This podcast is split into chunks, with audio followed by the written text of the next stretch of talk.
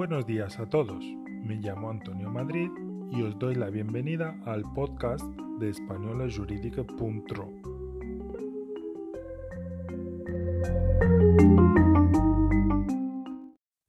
Leemos que este viernes el Pleno del Consejo General del Poder Judicial se reunirá en sesión extraordinaria para estudiar la propuesta de informe al anteproyecto de ley por el derecho a la vivienda. Este anteproyecto de ley constituye un instrumento normativo adecuado para dotar de contenido el derecho a la vivienda, que la Constitución recoge en su artículo 47, que dice lo siguiente. Artículo 47. Todos los españoles tienen derecho a disfrutar de una vivienda digna y adecuada.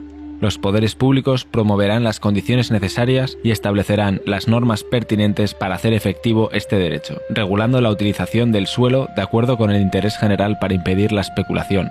La comunidad participará en las plusvalías que genere la acción urbanística de los entes públicos.